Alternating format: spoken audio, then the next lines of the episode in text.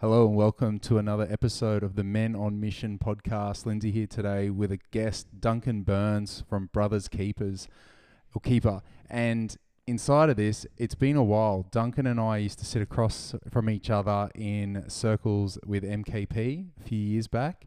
And I've been following Duncan ever since he started with Brothers Keeper. And I got to say, man, for what you're like in person, I really love the way you write. And I, I watch that so often with people because I love writing and I love words. And the way that you put together information, the way that you explain, the way that you express has been really inspirational to me. And I know that it's inspiring others because the amount of traction you get when you make a post, it's really big. Like lots of people reach out, lots of people share and comment and like. So, yeah, I just wanted to acknowledge you straight off the bat for that, man. I appreciate you. Yeah, cheers, brother. I receive that. I receive that. Uh, thanks for having me. Glad to be here. Yeah. So, And it's just sorry, jump in. Uh, um, actually, I'm not sorry. I'm sexy. Um, jump in on that. Um, yeah, I. For me personally, I don't feel that that f- that flows from me. I I really find sometimes that it's a struggle to do posts. Sometimes I can like I'll have a thought and I'll tap in, and then it's I guess it's sort of organic. It's just I start typing and that's what comes out. Um, but there's times that I I go through spaces where I don't know what to write. You know, like I, just nothing's coming to me. You know, like how people say, "Oh, you to show up on business, you've got to be on social media every day. You've got to be p- putting content out. You've got to be doing this. You've got to be doing that." All of that is just like that's not me. If it's not coming from a space where I feel, or whether it's, I guess, coming through me on some level, then uh, I feel like it's forced and I can't force it. Totally. I I absolutely agree with that for myself as well. And that's I think why it's so good. Like Hmm. when you put stuff when you put a post out or you put info out or you share yourself, it lands Hmm. Because it's the truth behind it. It's not oh I just did a post because it's Monday and I have to post every Monday. Mm. And I I appreciate that and I like that. I I feel the same that I can't post every day. It Hmm. comes when it comes. Yeah. But when I read yours and I see the way that you express yourself, it feels really good because sitting in circle and, and hearing your stories over the years and what you've been through, it lands. Like there's there's congruency inside of it. So Mm. I always appreciate people like yourself that have lived a full life can also put pen to paper and, and share that with other people so they can get a, a a glimmer of what it's like to have lived your life or you know have your wisdom and experience Yeah, that's one way to put it. never feels like it having a full life. I mean, um, yeah, it's definitely been a journey. Um, and I was actually thinking about it. It's come to me just recently a few times that the first real time that like I blocked out the first seven years of my life due to um, childhood trauma. Um, but it was shortly after that we moved into the next house um, that I pretty or basically spent the rest of my years growing up. Um, I was down at a young a mate's place, and his old man had taken off. He was an alcoholic, and he'd taken off with another woman and left his my mate's mum with four kids, one little fella in nappies. So I'd go down there and help him finish off his um, chores for the weekend because he's obviously, you know, we were I think ten or eleven. He'd stepped into the man's role of the house, you know, at like Mm. ten or eleven. So I was down there helping him out get his chores done so he could take off on the bikes or the skateboards. And hearing a podcast the other day, like the free range kids, yeah you know, like that resonated with me so much. And um, it came to me even back then that I'm here to help people, that that's what I'm here for. And I mean, I've been on the journey that I've been on, but not but, and coming out the other side of that is really sort of cemented in for me is that I'm here to help the men that are transitioning out of the, that lifestyle that I've lived to support them and mentor them to empower them to create change within their lives and the flow on effect with that Mm. and also also, f- you know, re- totally resonate with what you've said with other guys on the podcasters about the rites of passage for young men, and that's a massive. I feel that's a massive part of what's missing in our society and what has created the things that it's created where we are now, and also. For me, the re- part of the reason why young men get into gang life is one, obviously from their childhood trauma and upbringing, but they're looking f- uh, subconsciously they're looking for that rite of passage. Love Um, and connection too. Oh, it's it, it was um I was doing a, a guy's um program and he actually spoke into it. It covers the f- what four out of the six human needs. You know what I mean? Even Yeah. though it's an unhealthy avenue, but it's Mm. still it's still bringing that four out of the six. You know, Some of us have really unhealthy growing up family life and still unhealthy, even though it's a family. Just because you've got your mum and your dad at home doesn't Mm. Yeah. mean it's healthy. yeah, And just because you're in a gang doesn't mean that it's potentially unhealthy at times. Maybe a lot of your needs are getting met. You know, what if we're going to jump back? Because we've just jumped forward and I want to Mm. jump back. yeah, man. So, what was, where did you grow up? Tell me the story Uh, of like growing up. the first pl- the place I was born at was um, Hornsby in Sydney. Um, and when I was about four, my youngest sister died of cot death. Um, so then shortly after that, and I only know this just through, and as I said, I can't remember the first seven years of my life due to that and what on what went on there for myself, my parents, and and all of that. Next, we moved to a place called Carlingford, which was northwestern suburbs of Sydney. Um, Is it as far as the Hawkesbury, like out that way? Nah, nah, near sort of more between Parramatta and Pennant Hills Yep. area. Okay. Yep. And um, yeah, spent up until what 17, 18 there when I first moved out, and then yeah, worked in a pub when I was in just sort of transitioning in and out of home at what nineteen. That's where I ended up meeting up with guy uh, guy's wife and that I was working with in the pub and uh, came in contact with gangs and yeah, that what- was the beginning. Was that so? Was that something that was prominent in that area? Because I grew up on the south coast of New South Wales, Mm. and I'd always heard about the gangs Mm. of Western Sydney or Southwest Sydney, that area, Campbelltown, all the way through around the fringes. So, I mean, I think a lot of the drugs that were supplied to the south coast were obviously potentially from that way. I mean, a lot of the stuff that was grown on the south coast was grown on the south coast Yeah, where I'm from. yeah. So you were probably getting what we were Yeah. pushing up and we were probably exchanging something. Who Yeah. knows? Not me personally. I moved Yeah. away when I was 16, but Mm. um, w- was that something? I guess getting back to it, is that something that was easily accessible in that area at the time? Well, it's funny, and it's only once again something that sort of came back into my memory is that um, just recently, oh, um, you know, a few times over the last couple of years, is that I actually grew up a couple of kilometres away from a Comancheros clubhouse. And I remember one of the first times going up on a Friday night, which was our takeaway night, going up with the old man to the fish and chip shop and walking in. There was half a dozen Comancheros there. And this was back in the old days where they were just rough as, you know, not you know, the wearing the Nikes and all that sort of stuff and the gold chains and all that. They were just old, old style bikies. And there was one dude there that I, I'm assuming must have been in the massacre, Milperra massacre or something like that. He had a massive scar, which started his forehead, came down across his eye, down his cheek, and then into his the top of his mouth. And it was like full on. It was like his eye was sunk back into his skull a bit.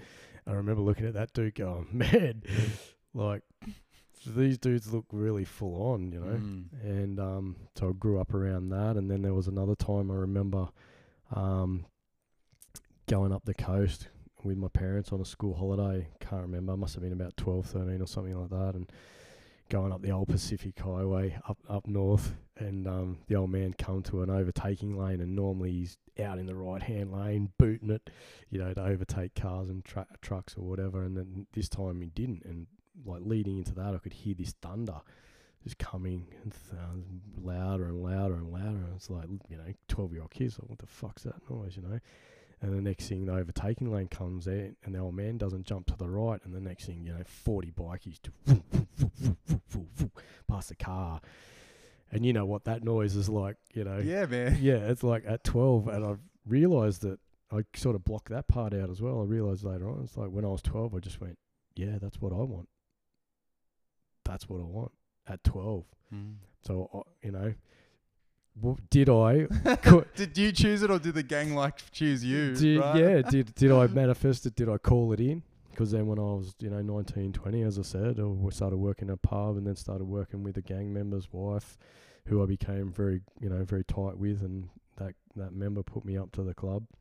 So I started hanging around, hung around for I think two, just over two years, before I nommed up, Mm-hmm. and then yeah, got my patch, and yeah, then it was all on from there. yeah, I mean, I, I have no idea what to even ask, but there's parts of me that wants to ask. Like, I'm intrigued because for me, it was, I mean, that was never on the cards. I mean, we had people, I'd had experiences Mm. of clubs, Mm. but really, I never really experienced that on the south coast of New South Wales. Yeah. Very rarely. Um, few motorbike riders, but I don't think anyone was patched or anything Mm. like that. Mm. And then moving to Brisbane, I was in Woolloongabba, and I knew that there was a clubhouse in Mm. Woolloongabba, Mm. um, but I don't even remember whose clubhouse it was. Yeah. Um, You know, so the experience of that is, yeah, I just, I think it comes back for me. The way I can relate it with the the podcast is just, what's it like being a part of a a club? For me, it was everything that was good and bad. Like there was times that I'll never forget out riding with mates and just having fun out on the bikes and that's for me that's what it was and for me I joined up for that family type type of thing because that was what that's what was portrayed to me.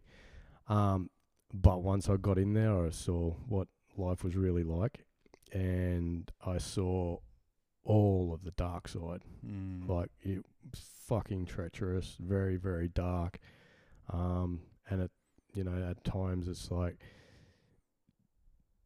there's, you know, you see the red flags, you see this, it's like, okay, am I going to get out? And if I am going to get out, how am I going to get out? Yeah. And how much is it going to cost me to get out? Not just financially, but physically. Um, because I saw some of that as well, and it's like mm, that sort of stays with you. It's like okay, it can go that way. Um, so or do we, you know? For me, it was, am I going to stay here and try and take it back to the old ways where it was more about family? It wasn't about money, drugs, ego, all of that sort of stuff. Um, and that played out the way it played out. M- me and my stubbornness and my, I guess, my ego, um, and not willing to back down, and I guess on some level not knowing how to walk away, Mm. which then, yeah, um, pretty much nearly, well, did cost me my life. Um, and it was only, you know, what six, five, six years later after I got my patch that, yeah, I was laying in a gutter with a bullet hole in me, bleeding out, and uh, managed for the paramedics to bring me back. so I'm glad you're here, brother. yeah, yeah. Well, somebody was watching over me that day because um, the trajectory of the bullet was went in my back, and when trajectory should have really technically blown my heart out of my chest, but when it hit my back, it straightened up and went straight through and come out of my chest on you know, In between your heart and lung or something? uh, yeah, punctured my lung and missed my heart by half a centimeter. Yeah. Unbelievable. If that's the case and Mm. you're laying in there, laying in that gutter in that moment, Mm. what got you in in the first place? What was it really? This lady that you worked with at a pub, Mm. what what brought you in? What was the what was the way that it happened? How did it unfold for you? Because I th- I'm guessing anything like that is a almost a slow burn. There's some connection or there's some draw. Yeah, well, I just, I, you know, we'd have a few drinks after work, and then her husband, which was the guy who put me up to the club, um, would come in. So I met him, and we'd have a few drinks. It was a social thing, we were just hanging out. Um, I guess, as I said, on some subconscious level, there was obviously this is a rite of passage for me. Mm-hmm. Um, and then went out. I was already, you know, already had a drug addiction, smoking pot, and disconnecting from my teenage depression and all of that, suicidal tendencies and all that sort of stuff. Um, went out to the first bike show, was introduced to speed, so that was my first introduction. So then, of course, I overdid it. Went back to a, a after party, and then just saw the after party and just went, "Wow, this is where I finally fit in." Like, you know, and I, I mean, I had I had a good childhood, you know, like played football, had the support from my father and parents to play football. Went to a private school, which my family paid for, even though you know it wasn't what I wanted to do. I knew it wasn't for me, so I, I guess I resisted and rebelled against that. On obviously on some level, you know, a few other things happened, but I go, went through high school feeling like I didn't fit in. Mm. So then when this happened, it was like, fuck, this is where I'm supposed to be. And what was it about it? Was the was it the chaos? Was it the music? Was it the the attitude? Like what? all what- of it, Yeah, right. all of it. Yeah. I was all in it together. yeah. and I already had you know that curiosity, love for bikes, even though I'd never really ridden a bike, Mm. only ridden a dirt bike a couple of times, but I always had that. Like that's what I want. That's what I want. And like I said, it was implanted in me from 12 years old or whatever. So it was like, yeah, uh, subconsciously, like, f- as and then as I said, it's like fuck. I found where I, f- you know, f- I finally f- thought I found where I fitted in Mm. in life, you know. And it was Mm. like, fuck, this is it. This is cool. So and then, as I said, you don't really find out what the st- real story is till you're patched? yeah, and then you, Oh, the okay. doors close behind you, and then you're right in the middle of it all. Right. Yeah. Okay. And so, is there a certain process for you? Are you allowed to share about that? Like how you got patched? Like how does that work? oh, just twelve months. You know, they call them a prospect or a nominee. You just depending on each club as to how long that pro that time goes for, and you've just got to serve your dues. Some then that depending on who that is depends on what that is.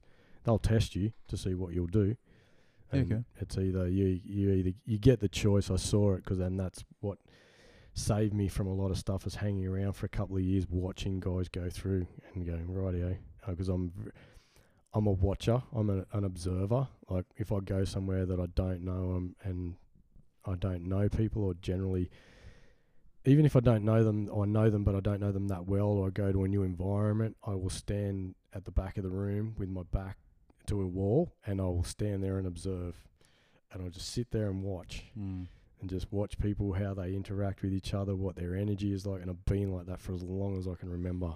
I've done that too, and that's that's my childhood, right? That's my childhood trauma showing up. Mm. Is how do I detect what's going? Like, is this safe in this Mm. environment? Yeah, You know, growing up in sometimes an unsafe or unpredictable environment has me be really good at scanning a room. Mm. You know. And I, I see that in you. Like that's Mm. what you're sharing. So Yeah, so um, yeah, and as I said, that's that's you do the you know as I said, depending on where you're at, you do twelve months, and then you know all going well, you get you get your patch, and then um, that's when you get led into like the meetings and get led into really finding out what's going on, mm. and then yeah, it all unravels from there. yeah, right. I mean, don't get me wrong, different guys have different experiences, obviously. Of course. Um, but I did see me personally. I saw a whole lot of treachery, a whole lot of treachery.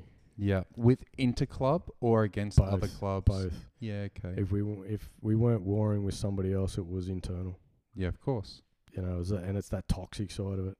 Mm. You know. yeah, it was not really like my thought around it is I grew up in an environment where it went from zero to a hundred. Mm. It was either everyone's happy and then bottles break, you Yeah. know, or whatever's going Yeah. on. That's what it felt like for me. Mm. So I just wonder if it's being in an environment where the conflict resolution isn't really done with words No, I mean, in a way that actually has it be resolved. It's almost no. like, There's the, the only time it really gets resolved is was what I saw was through violence Mm. or the threat of violence or standover or something along those lines. Yeah. It was like somebody's backing down. If somebody doesn't back down, then it's just head to head. Mm. So yeah, you know, uh, I mean, I did, as I said, I didn't grow up in that type of environment at home, but obviously there was some reason as to why I was there to experience that side of life. Um, I guess to see the other side of life, to know that what I could deal with and how far I could take things and handle myself in those situations, you know. Yeah. Plus, there was also, I've sort of felt into it too. Plus, there was also the amount of, I mean, the amount of drugs I was taking at that time was ridiculous. Like, just the amount of drugs I was taking, realistically, I shouldn't be here anyway. Mm. And it was like that lack of self love, self respect, pushing the boundaries on every possible avenue. You know what I mean? Like, Whether it was riding bikes, drinking, taking drugs, All of it. whatever. all of it, man. You know, like going away on trips, like five days. Do you know no I mean? sleep, No. brown bag. Yeah. Yeah. Last one, jump on the bike at Gold Coast and ride one hit back to Sydney after five days. Just stuff like that. Yeah. Just pushing the limit on every every time. You know what I mean? I reckon in all the years that I was there, I I reckon I rode that bike a handful of times sober. And that wasn't by choice. Mm. mm. Totally. Yeah. So yeah, just and it was I realistically looking from what I know now, um, it was just like a six year suicide mission, which got me to the point of getting shot, and that was the final wake up call. Yeah. How long, man, for the listeners out there, like how far do you push it until you realise it's like Yeah, when the you're Duncan gets shot? when you're in the gutter, die with two holes in your front and back, and you're bleeding out, you're saying to the guys around, you tell my missus and kid that I love them, so I'm going, Mm, goodbye, mm. and then that's it, black out. Yeah. Yeah. what does it take, you know? And that's the, for me, it's getting to men before they get to that point or before they tie something around their neck and jump or whatever it is, you know? That's why I think for both of us sitting across from each other right now is why rites of passage is so important because it's Mhm. not how much can we drink till we black out or how fast can we drive around that, that street or how many women can we conquer, whatever it is for, for guys at that young age that are looking to be challenged, to be stretched, to find some part of themselves, to connect to some part of themselves. Yeah, and I mean, like what I've heard sitting in circle, you know, a young man will choose his mentor, and if you only surround him sur- surround him with unhealthy, v- you know, men, then what do you think the outcome's going to be? Uh, you don't need to be a genius to work it out. Product to your environment. yeah, totally. or you totally flip. Like there is always that, but how do you get out of that? That's what I realized. Like Mm. I was super lucky to move out of my little hometown when I was 16 Mm. and finished school in Brisbane. I mean, it could have gone really bad, Mm. but it didn't. You know, so for for the parents out there with young kids, like my boy's 15 now, and it's every day is up and down challenge. You know, he's a great kid Mm. you know, and I'm I'm very lucky to have an environment for him that's just super easy. You know, Yeah. mum and dad are together, total opposite of what I grew up in. Yeah. You know, and having that Yeah. experience. As much as he feels like he's got it really tough, Uh, I think we all do at that age, don't we? Like to some degree, we all think the world's against us or whatever. But I mean, I've got two daughters. One's sixteen, and the other one's twelve, and they're just about to have their birthdays. Um, so they've had the opposite, I guess, to what I've had, where my parents stayed together, and I always wanted the the relationship that would, you know, you know, last, but it just wasn't that way, and I ended up leaving my girl's mum because. I mean, there's a multitude of reasons, and I ended up, we both ended up on ice, and that was, I didn't learn the, that lesson. That when I got out of club life later on, I buried, you know, buried my head in work, thinking show up as the provider, just show up, show up, show up, show up, show up. Ran myself in the ground trying to do everything to cover all the bases, mm. and I guess on some level I had some guilt with what I put my partner through because we were together for 16 years. I met her just before I got my patch, so that whole life we were together. yeah, Um, we lost our first child when she had a like a head-on car accident. Um, years and years before we had our other uh, our eldest daughter. So I mean, you know, whether there was some guilt still attached to that, or just suppressing everything that I didn't want to deal with when I left the club. Like I went into like chronic PTSD and depression, um, and not knowing how to get help or where to get help to deal with all that stuff. Oh, 100%. I think it's the same for returning military or police officers. It's Mm. anyone that's had a mission and then stops their mission. It was even me closing down my club. Mm. Once I've closed, closed down my club, my identity of being an international Yeah. weightlifting coach is gone. So who the fuck am I? Exactly, man. And I shut the club going, oh, I'm just going to be a family man. And then Mm. Tani m falls in love with a woman. Mm. And then I'm like, fuck, I'm really alone right now. Like, Mm. I'm not a coach. I don't get to talk to anyone. My Mm. partner doesn't want to hang out. I'm, I got to hang out with Balin a lot, Mm. you know, but it's like and it's fucking depression, man. It's funny you say that because um, what I did was bury myself in work and, and having my daughter, um, looking after my daughter all weekend. Because I mean, I we had a very close bond when she was first born because her mother had really severe postnatal. Yep. So I took three months off work and stayed home, did the night feeds. So I slept with her during the day, you know, bathed her, fed her, did all the things, man. So there was that instant level of connection with her. So then when I got out of the club, I started driving and doing, you know, interstate work and was just doing ridiculous hours. Um, Truck just, driving? yeah, trying to get ahead um, because I'd been off work for four months after I'd stayed at home for three months to deal, uh, work, uh, have her and deal with her um, on my ex had postnatal. Went back to work for two weeks, got shot, and was off work for another three to four months. So I was so far behind the eight ball. Um, so just got in and was, as I said, doing ridiculous hours, um, taking once again a massive amount of drugs to just keep going. Um, realized that wasn't working, and then so obviously on the weekends I was putting all my time into you know spending as much time with my eldest as as I could. Mm. Not dealing, and once again knowing what I know now, completely suppressing everything that I needed to deal with at that time. Um, and then So common though, man. Like, how many guys do you know? Like, my thing is that I work predominantly with with Man on a Mission is workaholics or nice guys. So Yeah. often the case. They got the natural order out. They p- can't put themselves first, so they put either their partner first Mm. or their work first. Mm. Some men put their family first, but I feel like caretakers is more the feminine. More women seem to do that. They Mm. put their family first, their partner next.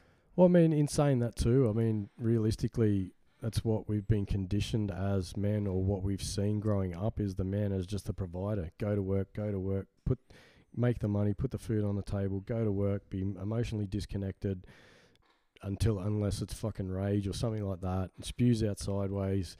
You know, blah blah blah. You know the cycles, bro. And I'm sure there's sure there's so many dudes here that know the cycle. Until you know you either hit or I until I hit rock bottom or you get once again when I went into my second relationship and had a child with her, it was like I'm repeating the same pattern. This isn't what I want my kids to grow up understanding is a normal relationship. You know, when I split up with her, it's rock bottom again. It's like, what the fuck is going wrong? Why the fuck is this happening again? Mm. You know, like what is it that I am doing or fucking what is it that I'm doing wrong? Do you know what I mean? Yeah, and then it can be easily the guilt and shame spiral of death, you know? Oh, I've failed. I am a failure. It's like, no, the relationship didn't work because you don't have the tools because no one fucking ever told you how to do it. No, you know? and and on saying that too, it's something that I've heard just recently, and it's so relevant. Is like, okay, how do we co-create? How did we? Co- how and now for me, how did I co-create that relationship? 100%. You know what I mean? Like, what did I do, or how did I not show up, or how did I show up, and what did I do? What's the things I did? Like, dropping into the Mister Nice Guy, fucking doing all of that shit with covert contracts and all of these things, and do you know what I mean? Just that unhealthy way of being, like, Mm. and not knowing any better. Well, for me, it shows up in like I have a an archetype inside of me that I call Dixie. She's my drama queen, right? And so you know, I got to dress up as her on Halloween at um at Vic's um Halloween party, and it was great because it's like she's the she's the part of me that craves attention, Mm. drama. She likes to get herself in trouble. She likes to stir the pot. Mm. It's all those parts of myself that I grew up in an unstable, at times, unstable environment where that actually makes me feel safe. So I stir the pot, create chaos, so then it can come back to resolve. It's almost like watching a TV drama. Something bad happens, and then we all come back and we love each other again. And Yeah. I perpetuate that. So the Mm. co-creation in my relationship is Tani's the stable one, Mm. and I'm fucking running around like just put putting fires on everywhere. Mm. And then I'm the one like not wanting that, Mm. but there is a part of me that does that. So it's Mm. how do I co-create the chaos? It's like it's on. It's my, I'm fucking Yeah. responsible for it. Yeah, and for me it was, um, excuse me, I realise now that it, for me it was like that, that white knight. It was the I'm the rescuer. I it's on, and I don't know where it came from or why, but it was like I take it on as it's my responsibility to show that woman in my life that there are good men out there, and it's all on me, Mm. and I have to show up in all of that to show them. Do you know what I mean? Oh, It's just that really unhealthy, um, you know, white knight hero won't need to be the hero type thing, and movies, books, yeah, all of it, you know. And for the listeners, that's the drama triangle. Yeah, you know, the rescuer, the victim, and the perpetrator. Mm. Who? H- how do we play out this in our in a relationship or in our family dynamic or with our partner? You know, are, are we generally the one complaining, so we we fall into the victim and wait for our woman to rescue us, or does she go fuck you and become the perpetrator, or is it flipped around the other way? And as a man, is is my woman complaining a lot, and then I end up getting mad at her for complaining, so I perpetrate on her, and then another family member might rescue her or whatever it is. However, the dynamic can play out. And what and what I found with my son's mum is we morphed between them all. Do you know Of what I mean? Of course. She'd she'd dive into her masculine energy and I'd I'd submit, do you know what I mean, and go into the people pleaser and show up in that and then it'd you know, she'd perpetrate and I'd be the victim and then it'd just morph, you know, for some other uh, you know, in some other situation. And it was just backwards and forwards and it's just like once again it's like fuck just this just isn't working and it's not only seeing it in her older boys, my older girls are witnessing it once again. Our son is witnessing it, and it's just like fuck. What did you do?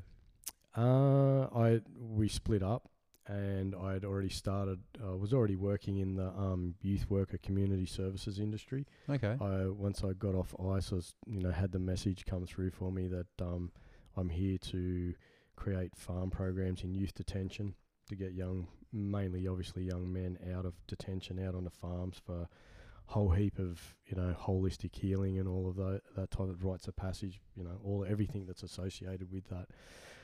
So that I found my purpose in life. Um, so then I started basically on the ground level and working towards that. Um, then got into working for another company um, after working with disengaged Indigenous youth. Um, wanted to up level, so then you know started working with this other community services company. Got called into a, a meeting, a, just once again, you know, universe doing its thing around domestic violence. They had a program there for women who had been through domestic violence and were, you know, integrating back into, uh, you know, uh, admin jobs or uh, doing a certificate in administration or um, business stuff like that. So I sat in in on that meeting and it was. I was coming from a man's point of view. It's like, okay, so, you know, coming from a man's perspective, you know, what is there out there for men that have come out of a domestic violence relationship? What is the support there? I was already involved with Black Dog Brotherhood, um, which is, you know, a program for men around, you know, depression, mental health issues, nutrition, fitness, and how that was all um, interrelated and working on that. Is that the Black Dog Ride? Is that something that's No. similar? Black Dog Institute? Nah, nah, that's a different organisation Okay. altogether. Um, no, this was Black Dog um, Brotherhood, which morphed into Black Dog Coaching. Okay. Um, but yeah, like I just said, um, so I was already involved in that because I knew, like, when I was still with my son's mum, like I was depressed as fuck. You know, everything was going on. I was already involved in that. So I went to this DV meeting, come out of the DV meeting, and just went right. Fuck, what's out there for men? So I started searching in, and then up pops this thing, Mankind Project. Oh, fuck, I'll look into that a little bit more. And left work that day and got home and jumped into the group chat and the uh, Black Dog Brotherhood and just went, hey, you know, just found this thing, blah blah blah blah blah. It's men's work. Uh, looks really cool. I'm interested to suss it out. You know, there's one in you know, Cannon Hill, Brisbane. Is anybody keen? And one of the guys that was in the in that group goes, "Yeah, I'm already going there." And then Neil, the guy who ran the program, went, "Yeah, I'm pretty keen for that." Went, "Sweet." So we'll roll up Tuesday night, and then started going there. Um, I distinctly remember the first like two weeks or three weeks checking in. I couldn't even get a sentence out without just turning into an absolute mess because I just split up with my son's mum. I had all that going on. Oh, bro. Man, like as I said, like I barely even got. I reckon I'd be lucky to get five words out in the check-in, and I was just like, "Oh, fuck, oh," you know, like just Beautiful. just bawling my eyes out, man. Just releasing everything that needed to be released, you know. Mm. And then it became uh, I committed to myself, and I guess on some level I committed to my kids, like just knowing what I was doing just wasn't working, how I was showing up wasn't working, all of the stuff I'd hit rock bottom again, just been out of another relationship that involved kids, you know what I mean? Like Mm. fuck, what, you know, something, I've got to change something. And I'd already sat in some men's circles already, um, and it was a religious thing. Not that I'm against that, but whatever works for you, works for you. But for me, it just felt like it was scratching the surface. It wasn't actually getting to understanding or having an awareness around the core root of the problem Mm. as to why these patterns keep showing up in my life Yeah. you know. And then, um, yeah, the rest is, as you all know, man, sort of how it's played out to where I am now. Mm. But um, yeah, it's phew, at one stage there, I was just showing up every week, standing up, just like hit me with it, hit me with it, hit me with it. What can we do now? Like I'm so fucking over this. I've got to do it, got to do it. And it was actually Brooke that pulled me aside.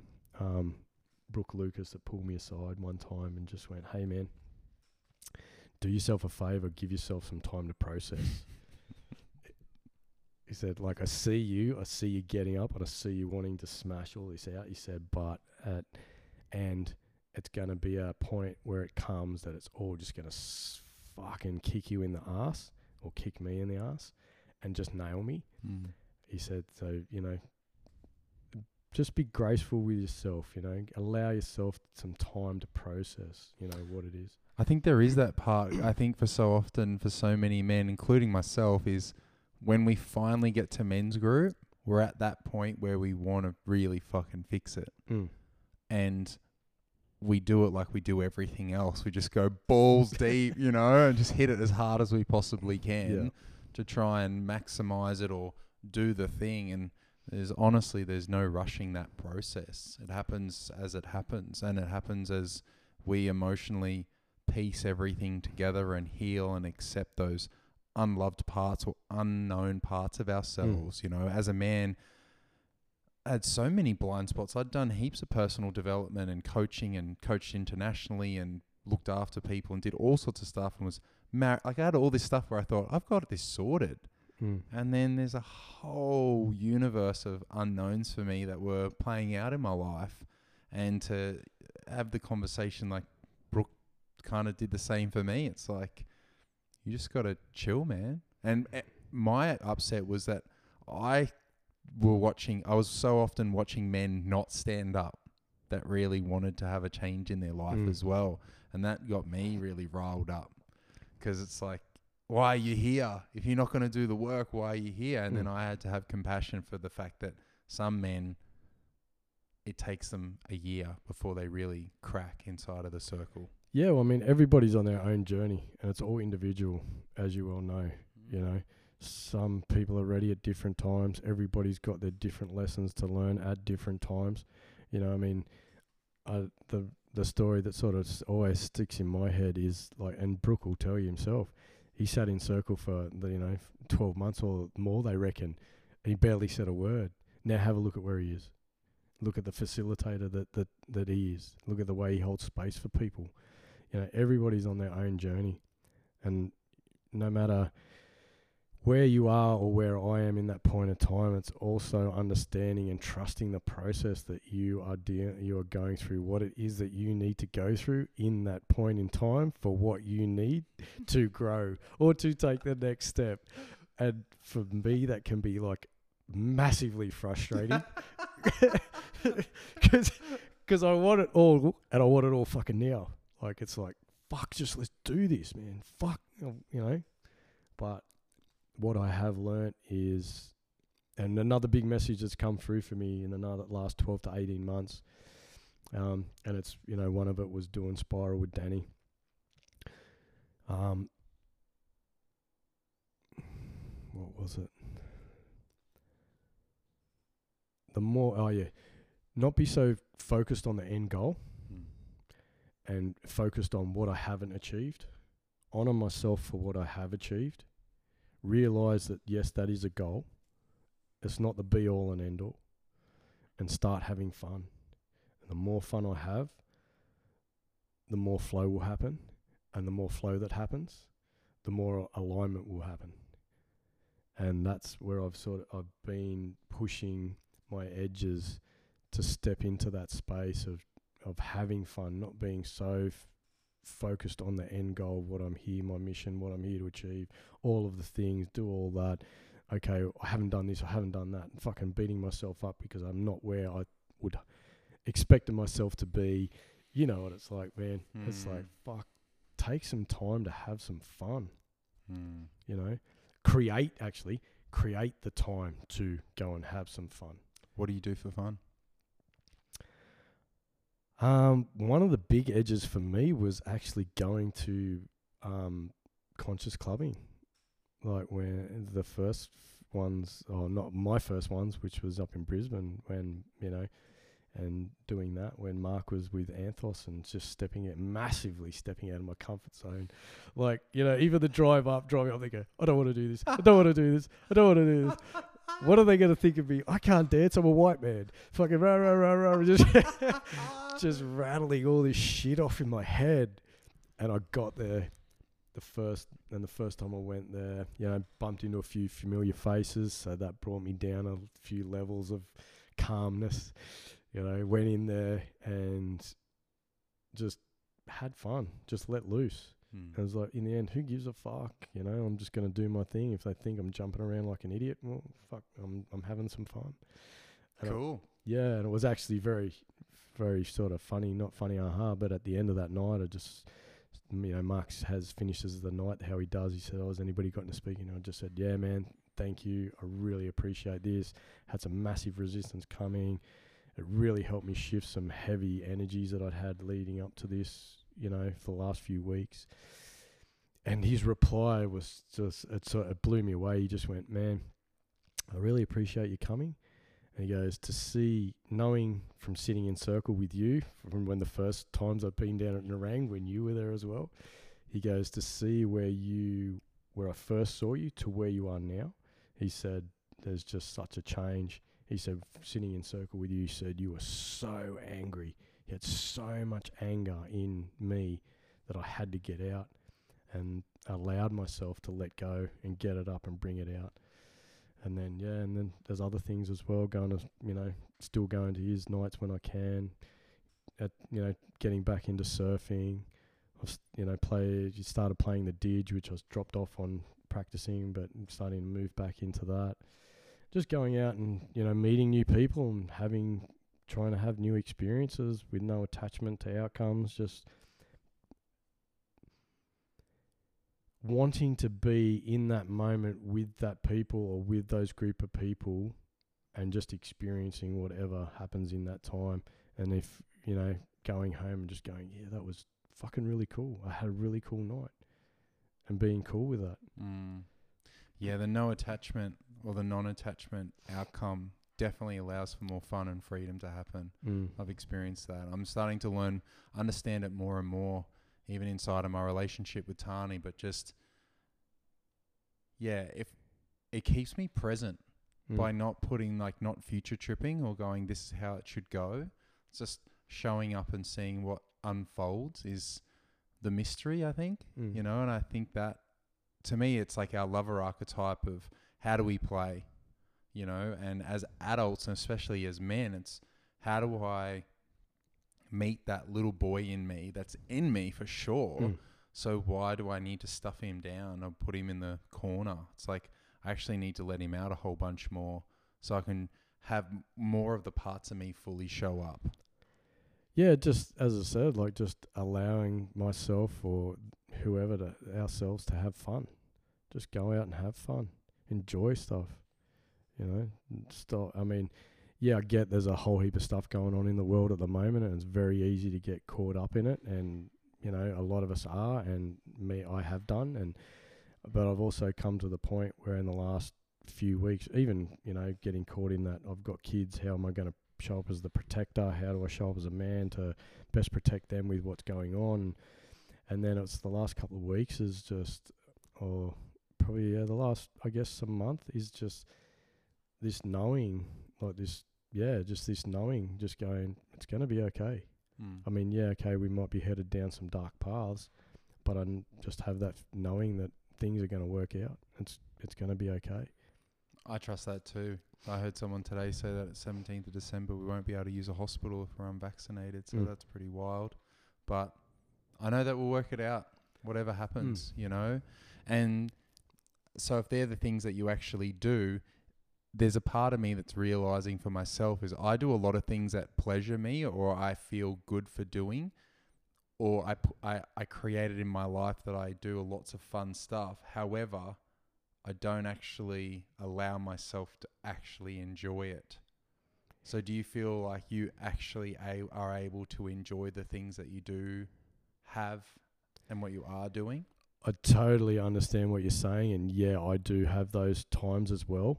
Like it's, I, I, n- for some reason, I don't allow myself to really drop into that space, and then other times I do. You know, whether it's you know my ego trying to keep me safe, or whether it's that itty bitty shitty committee in the back of my head going blah, you know, whatever it is. Um, but yeah, totally, um, totally understand what you're talking about there. So there are those those times, and also a big thing for me is when I create a connection or something I feel drops into place on one of my missions to do with m- my mission and what I'm here for. You know, like having a conversation and going, yeah, okay, there's that next piece of the puzzle, and being on that high from that, going, yeah, fuck, this is moving forward.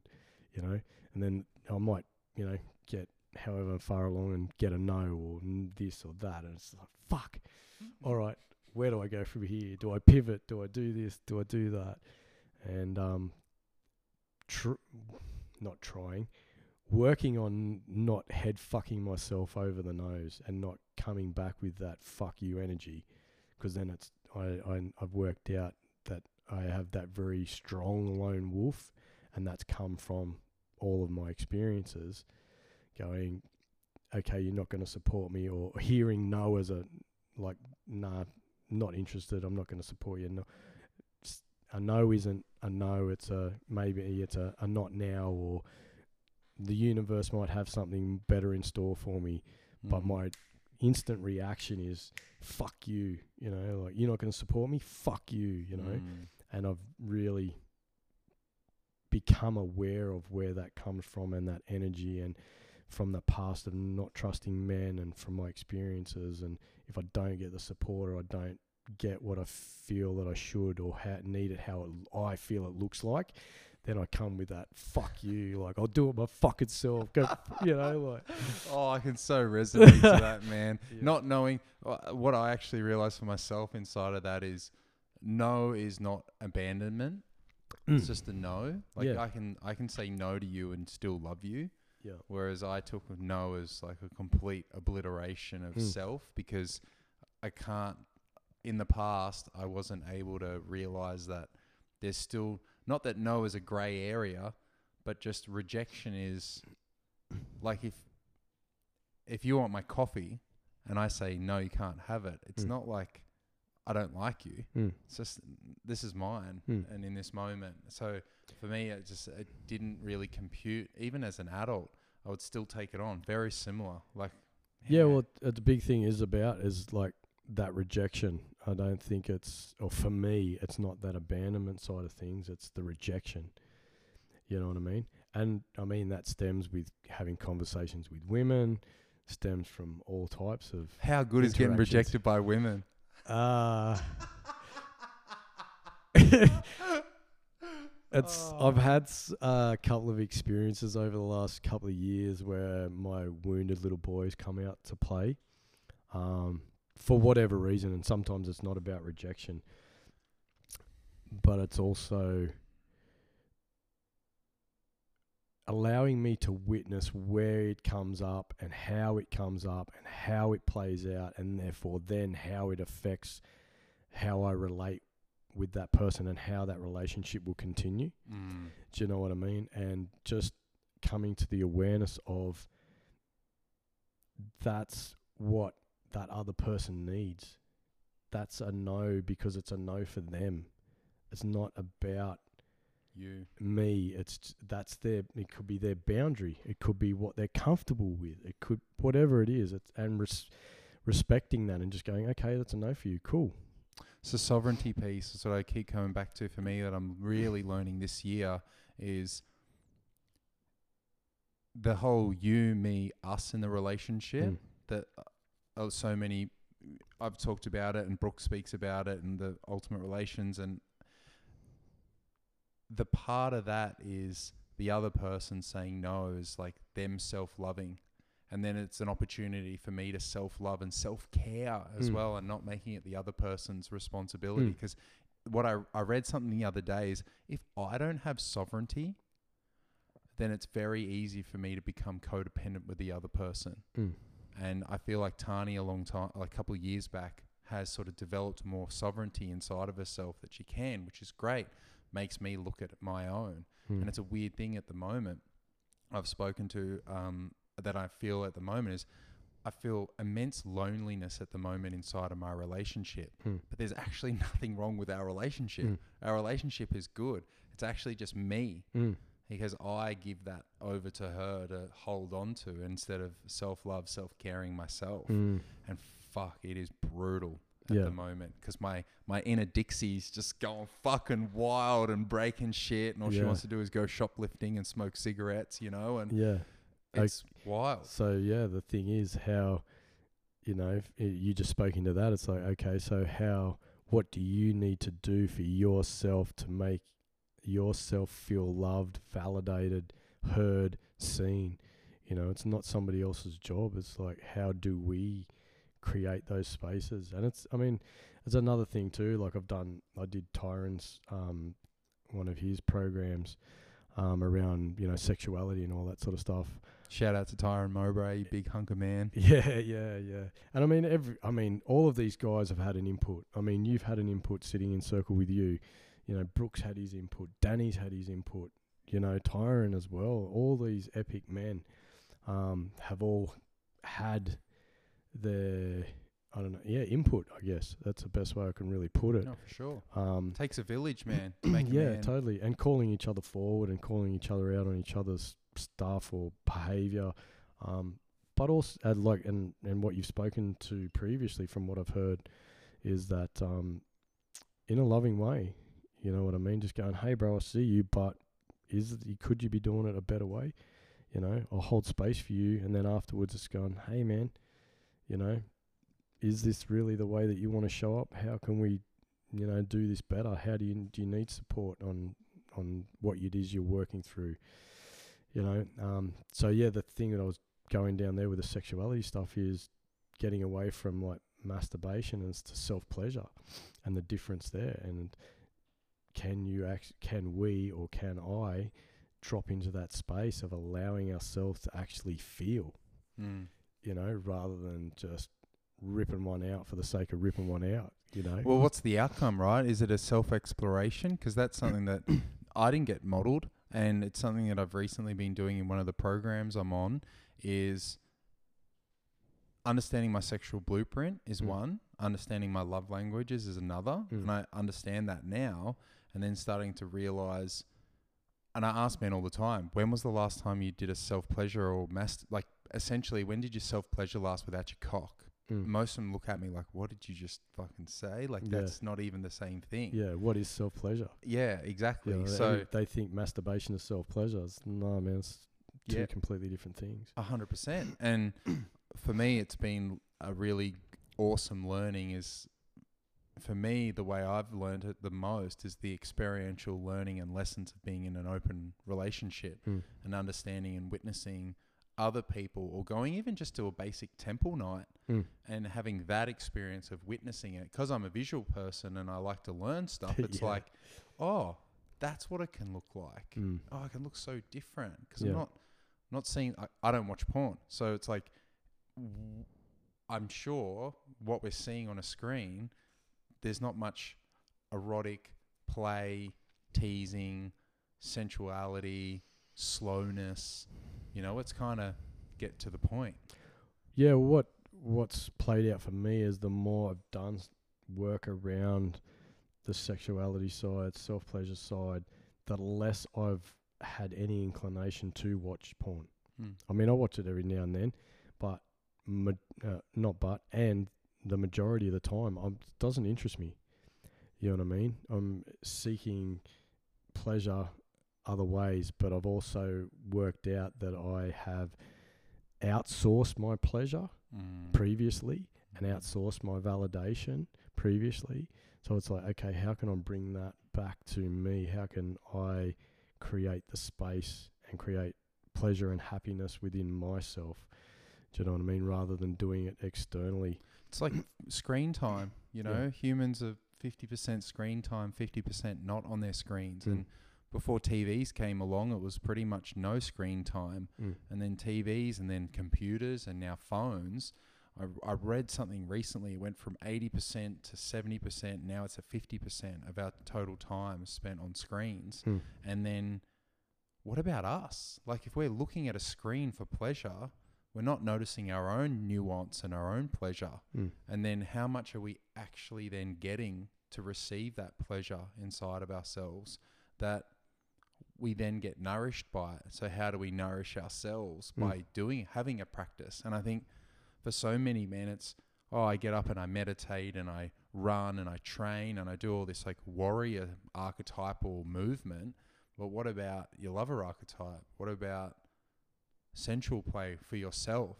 And not even for the sake of ejaculation Mm. either. It's like how can I keep this energy within me Mm. and how can I then go and use my sexual energy as a way to create and, and bring new life to my own world because I think for both of us having our anger be our driver we've used our warrior energy for most of our lives Mm. where Tani will say it sometimes she's like are you mad and I'm like no I'm just getting shit done you Mm. know and that's this that's my driver a lot of the time is like not that I get mad, but I use that anger energy to get shit done. But then how can I do that in a way that's sometimes using the, the my pleasure to get things done? Yeah, well, I've, I've, from my understanding, pleasure is tapping into the creative side of things, um, and that anger can be channeled in healthy ways like passion and fire and motivation and all of those things. From my understanding, so there's that, and I mean, I guess we can you can get to the point of being able to merge those together and have them flow together. Obviously, it takes some work and some understanding and some awareness on how that works. I could possibly still be learning that. But man, I am so still learning that. Yeah, I, I do not claim to be an expert in freaking anything. Yeah, yeah. Except for maybe weightlifting, and that's irrelevant. yeah, we're all lear- still learning, man. But um, yeah, it's and that's what I'm sort of working on now. Is I mean, I've had all these visions about what I need to do and what I want to do, and and what I'm in the space of doing is creating the foundations now to get it to yeah create the foundations so when things take off everything's hopefully right in the right space so it's it's in a good space so yeah, Mm. it'll be all good Coming back to that, you got into youth work. Yeah. How did you get involved into that? um once again the universe doing its thing um what was that after i yeah after i got off ice and back to, you know, ended up losing everything. The house we were paying off, the cars, the bikes, all of that stuff. Um, knew that I didn't want to go back to mining. The last 12 months of working in mines was just grinding against me hard. Like just being out there every day, seeing what we're doing to Mother Earth and all of that. It was just something in me grinding. And I got to the realization, hard realization, that can have the house, can have the bike, can have the car, can have all that, be on 130 grand a year. But if I'm miserable inside, it doesn't mean shit. Like, just doesn't mean anything. Um, and so that played out the way it played out. And then I couldn't, because I'd lost my license. I, I lost my license due to points, split with my girl's mum, um, got made redundant from my mining job, all of that within the same month of each other back in 2014. so, yeah, and that was when I you know, not long after that, and was, as I said, was living in my car for a while.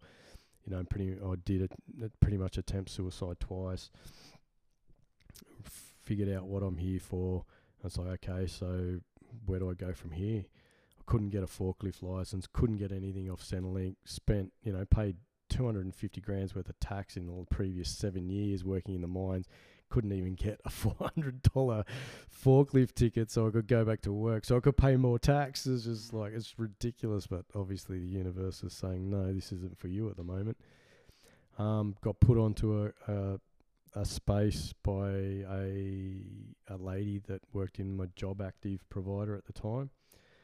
Rolled up there, was volunteering just because I couldn't get a job or anything. Um, was there, showed up, spoke to the guy who ran the place, told him, you know, sort of what my vision was, what I wanted to do.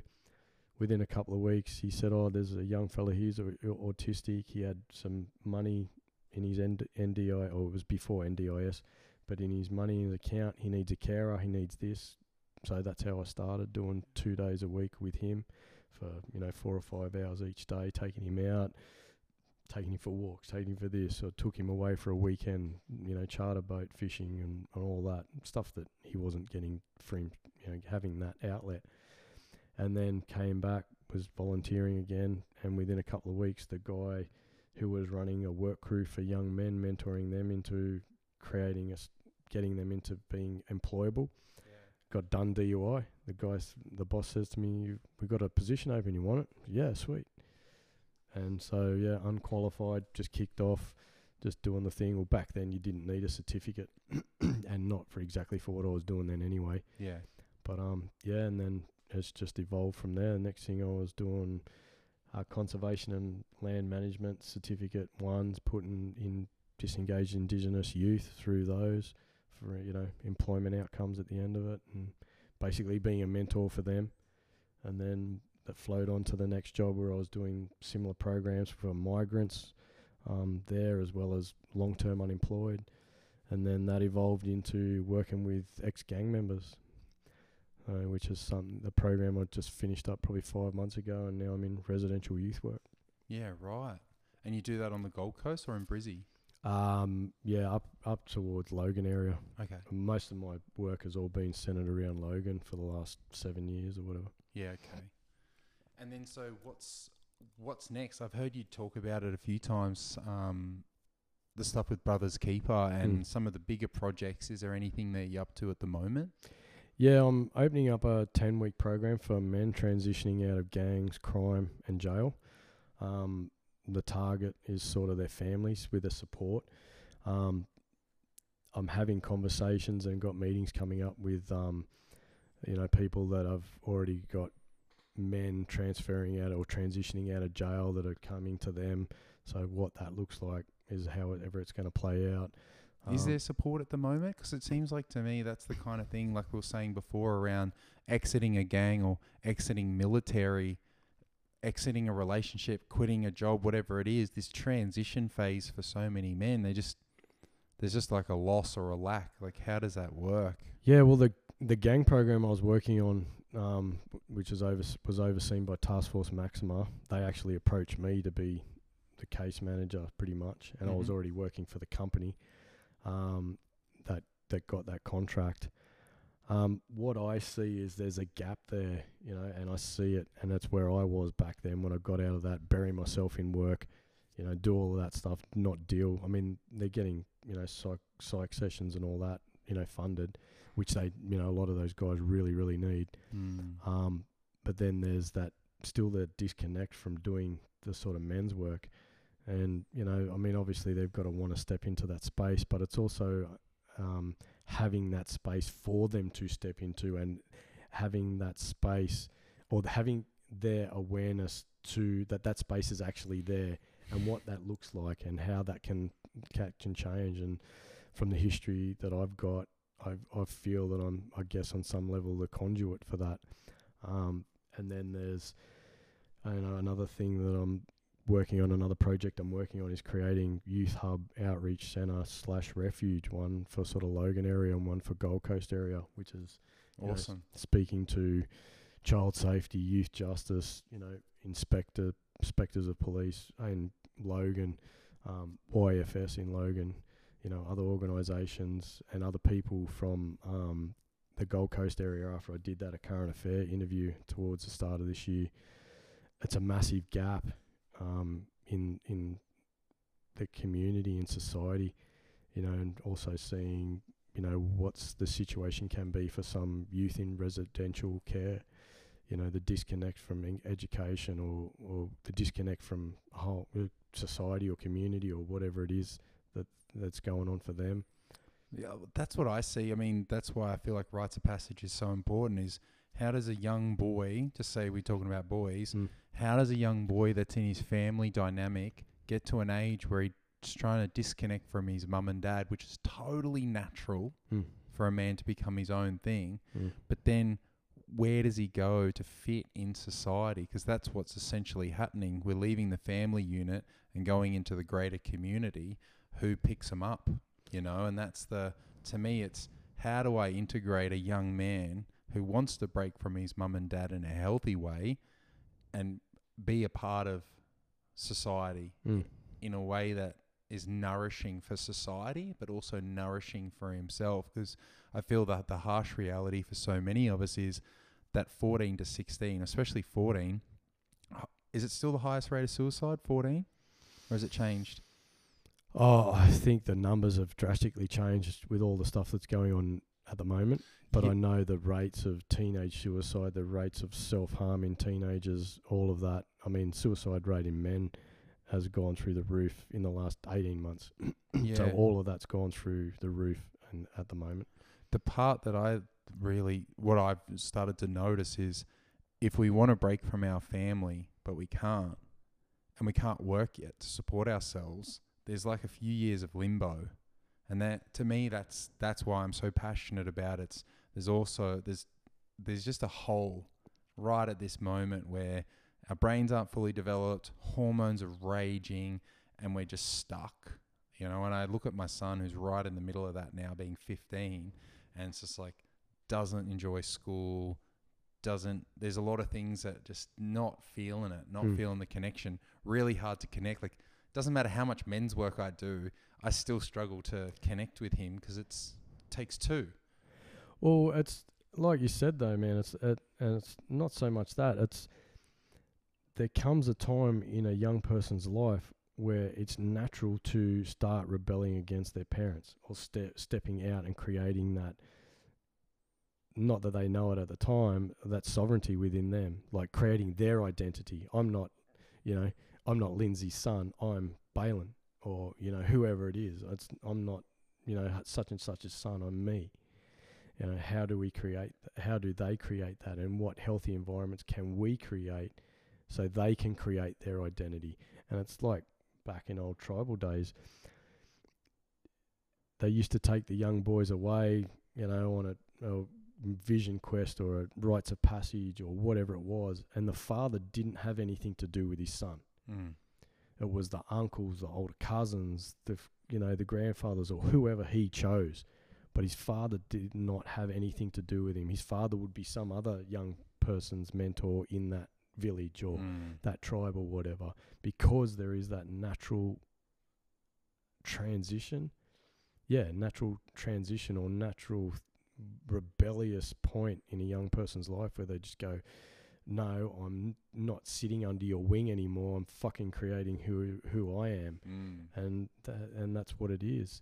And like I said before, if we don't create the spaces where the young people can take on their mentor or surround them with healthy mentors, they're going to take on any mentor that they resonate with, whether it be healthy or unhealthy. And the unhealthy ones, well, I'm a prime example of where that can end up. And I'm sure there's plenty of other people out there with prime examples of where unhealthy mentorship or you know that search for something or that search for you know that rite of passage has taken them down the road that they've gone which hasn't been a healthy space Mm.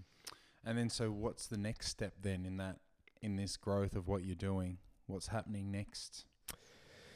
well it's yeah it's the foundation of it all i mean the 10 week program i'm i'm working through at the moment um ready to take on you know four or five men transitioning out of that life for a pilot program um and however that plays out um, getting proposals and business plans done at the moment. So then that creates the found, you know, it's got, got the foundation there, um, and then it's a matter of you know having conversations and meetings with people, sitting down in front of ministers and and all that sort of stuff, and then seeing how we can create change, how we best how we can best create change. I mean, I don't see it as a jet like a things are going to change. I mean, there's going to be change, but not massive change within the next couple of generations. It's for me, it's like a quantum thing.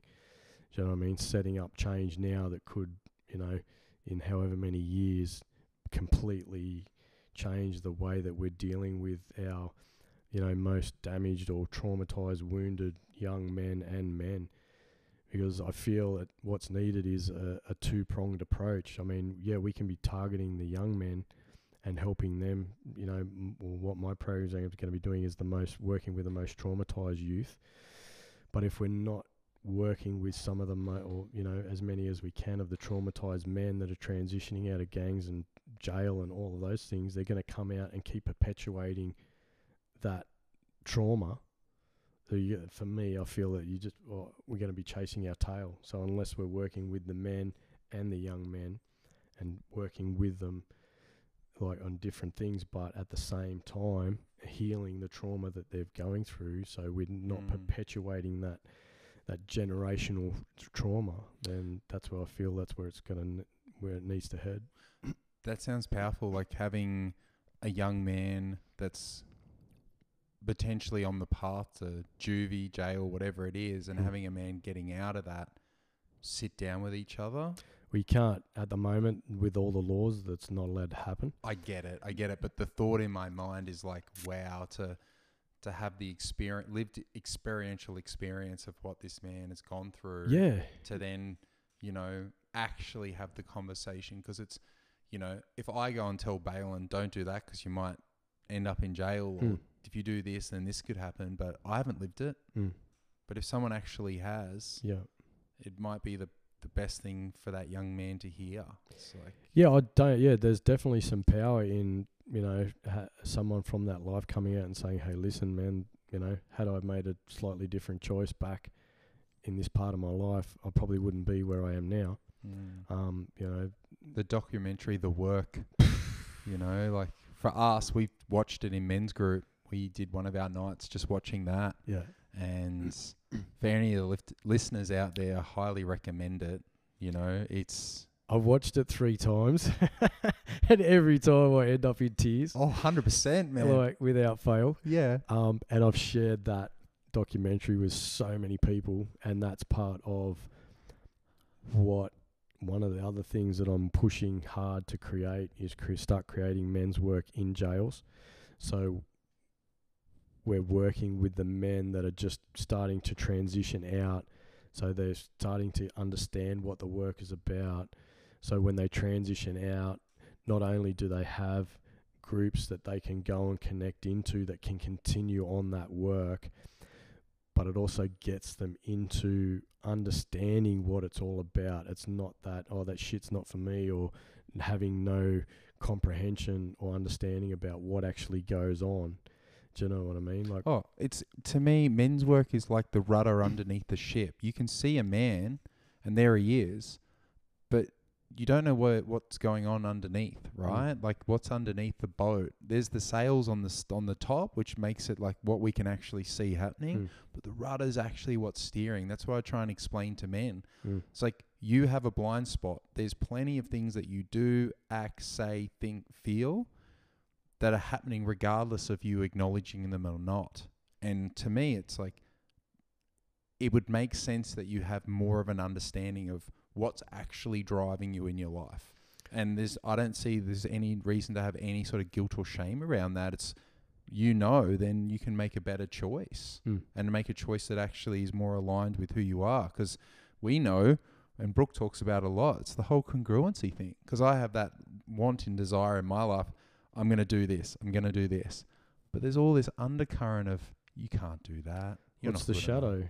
As you Exactly. well know, man. Yeah. It's it's the shadow. You say my shadow's big?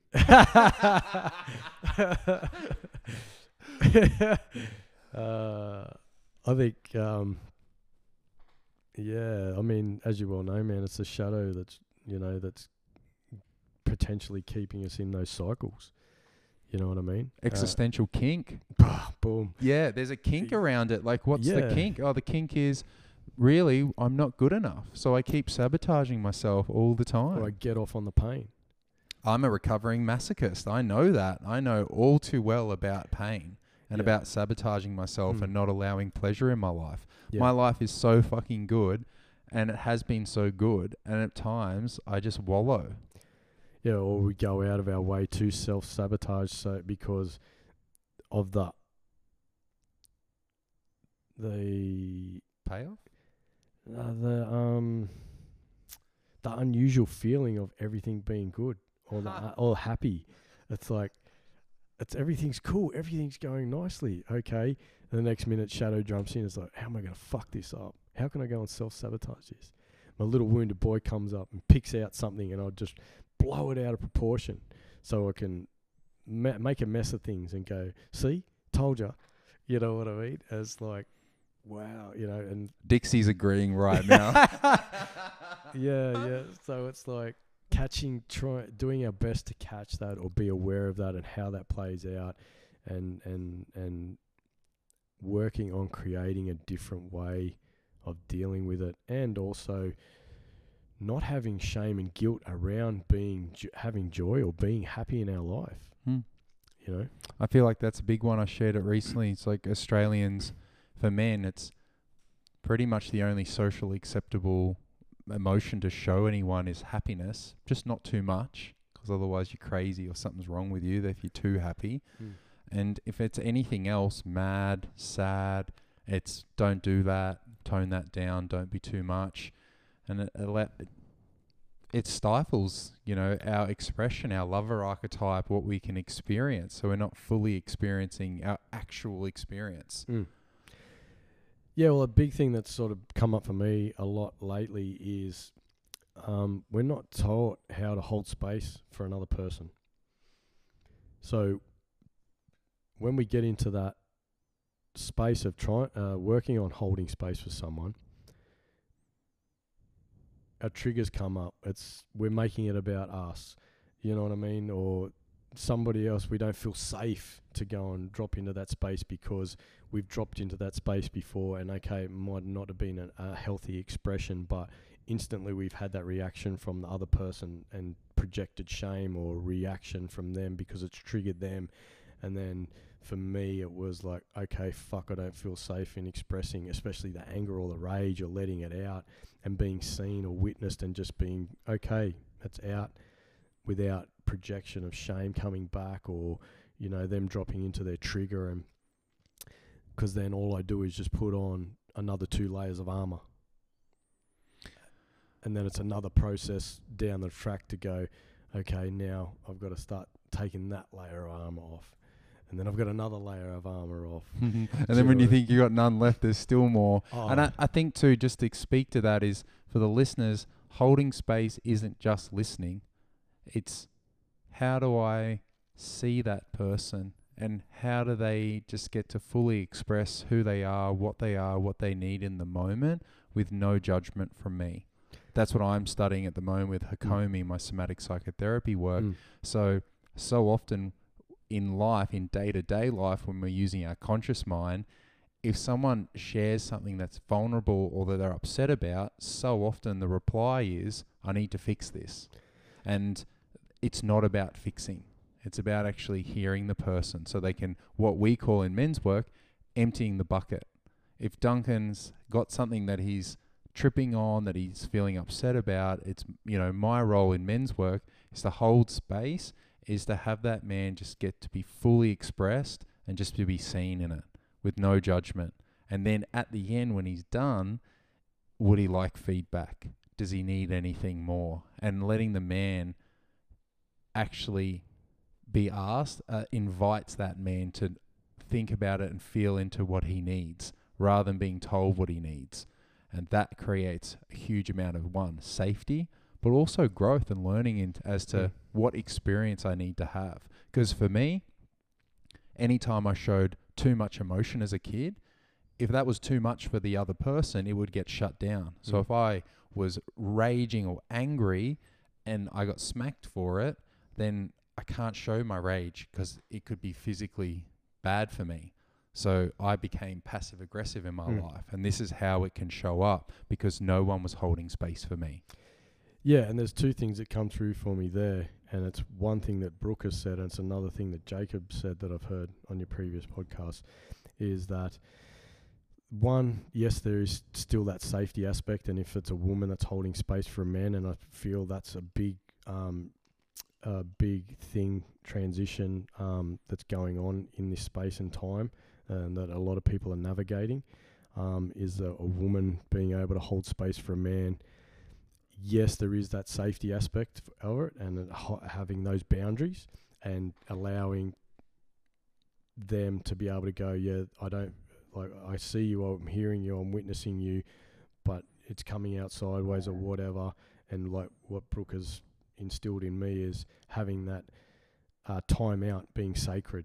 So in the middle of a heated argument, discussion, or whatever it is, it's like having that communication beforehand or setting that boundary within a relationship, whether it's new or an old relationship or whatever, bringing that in and just going, if somebody calls a timeout in that space, it's sacred. You get to stop there, go away, have an agreed time to come back. With a bit of luck, everybody will be at baseline, and we get you get to speak it out where you're not so emo- in your emotional brain and your thinking brain's totally disconnected. Mm. And another thing that I heard Jacob say, which totally resonated, is like, not a, it's not always going to come out right. you know so I mean? often it He- doesn't he come said, out right. He said, for every one time I get it right, it's a hundred times that I, I don't get it right when it comes to being in relationship and communicating with what's coming up in that space and time. And something that just happened to me recently was a whole heap of emotion came up after like three or four weeks of one thing after the other. And I went and did a like a, a group sort of healing session and that and a whole heap of emotion came up for me. I had no idea what it was about. And I was trying to articulate it. I couldn't get the words out. Didn't even know how to explain it. Didn't understand what was coming up for me. I wanted to scream, cry, and yell and rage all at once and just had no idea. And in the end, I just pushed the person away. It's just like, well, if this, if you can't handle this, then don't be here, don't be here, don't be here. And that was my, you know, wounded little boy self sabotaging, you know, however that played out. But in that space and time, and that's what I see as, uh, for me, and I guess this could be for a lot of men, is when it's all coming up, we don't really understand what it is that, or what is driving what is coming up. A, a day or two later, it might drop, and we go, ah, fuck, that was what it was all about.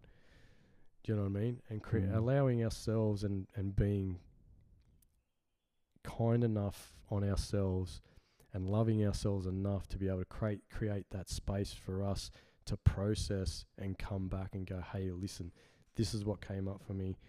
I've, it's dropped. This is what it was about. Okay, owning if it came out sideways, going, okay, aware of that.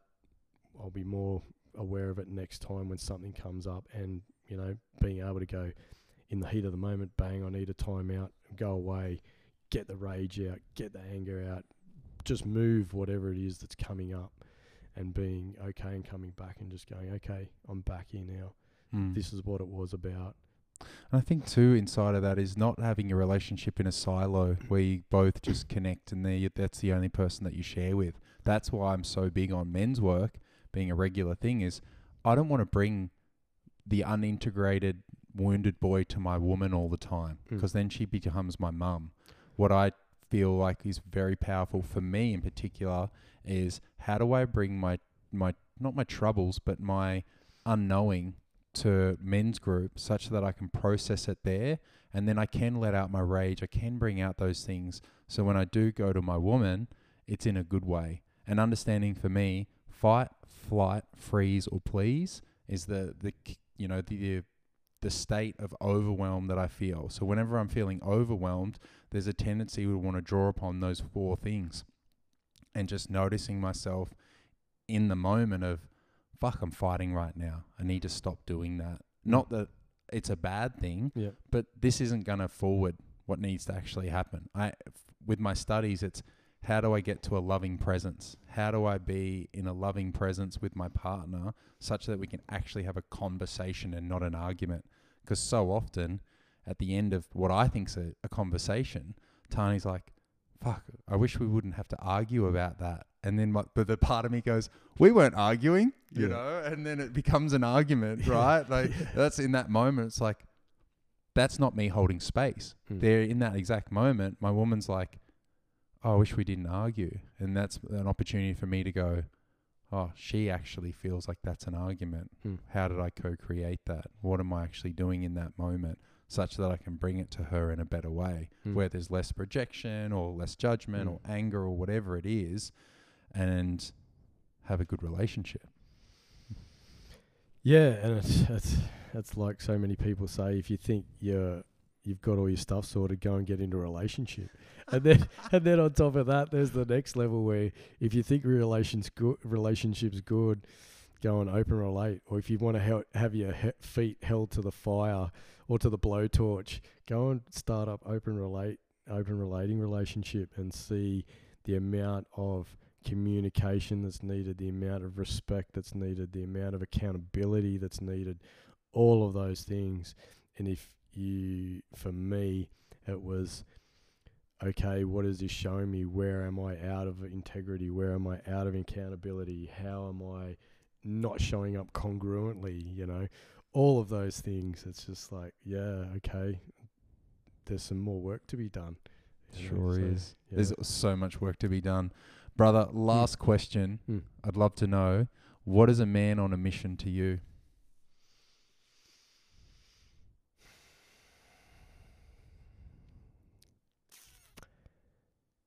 a man on a mission is somebody from oh okay for me being on mission is I have what my goal is that I want to be and what I'm here to create and doing what I can on a daily basis or a weekly basis to c- get to what I need to do to create that but also allowing myself to be able to take the time out to fill up my cup, have fun, enjoy the journey, but still be focused on what I'm here to create. And the mission for me, once again, is how do I show up as best as I can to create and support other people for them to work through their stuff to show up as best they can because the ripple effect that that has and that goes out into society and community and, and, and the flow on effect of all of that.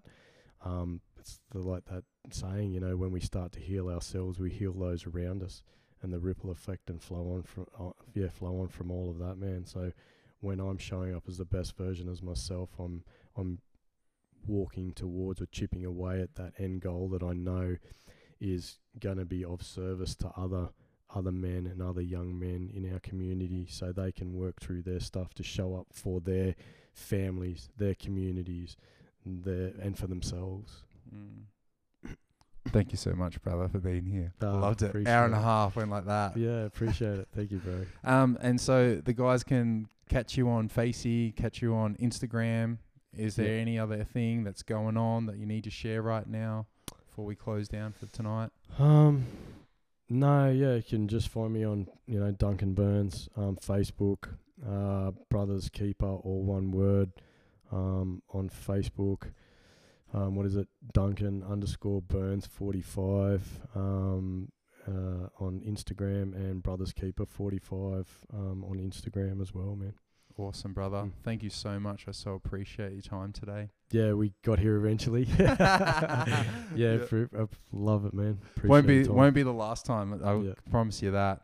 All right, everyone. Thanks so much for tuning in. And again, if you want to reach out and work one on one with me, um, with my Hakomi style work and somatic work, then I'd love to work back with you. So just reach out anytime, and I'll see you all next time. Bye.